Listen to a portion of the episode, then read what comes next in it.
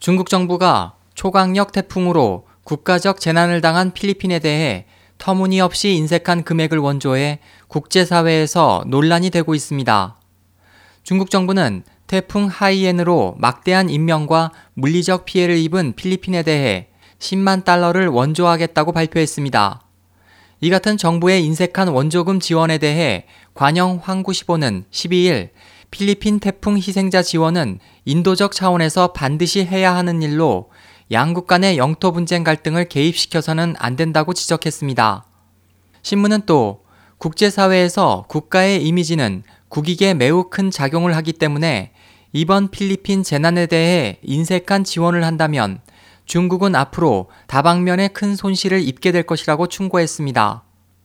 필리핀의 이번 태풍 피해에 미국은 2천만 달러 지원을 약속한 데 이어 항공모함과 헬리콥터와 항공기 등 수색, 구조 장비와 인력을 제공하기로 하고 재해 복구를 돕기 위해 먼저 해병대원 90명을 파견했습니다.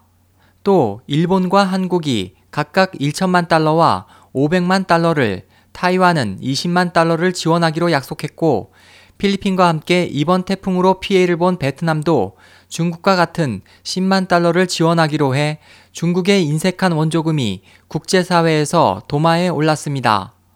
SOH 희망지성 국제방송 홍승일이었습니다.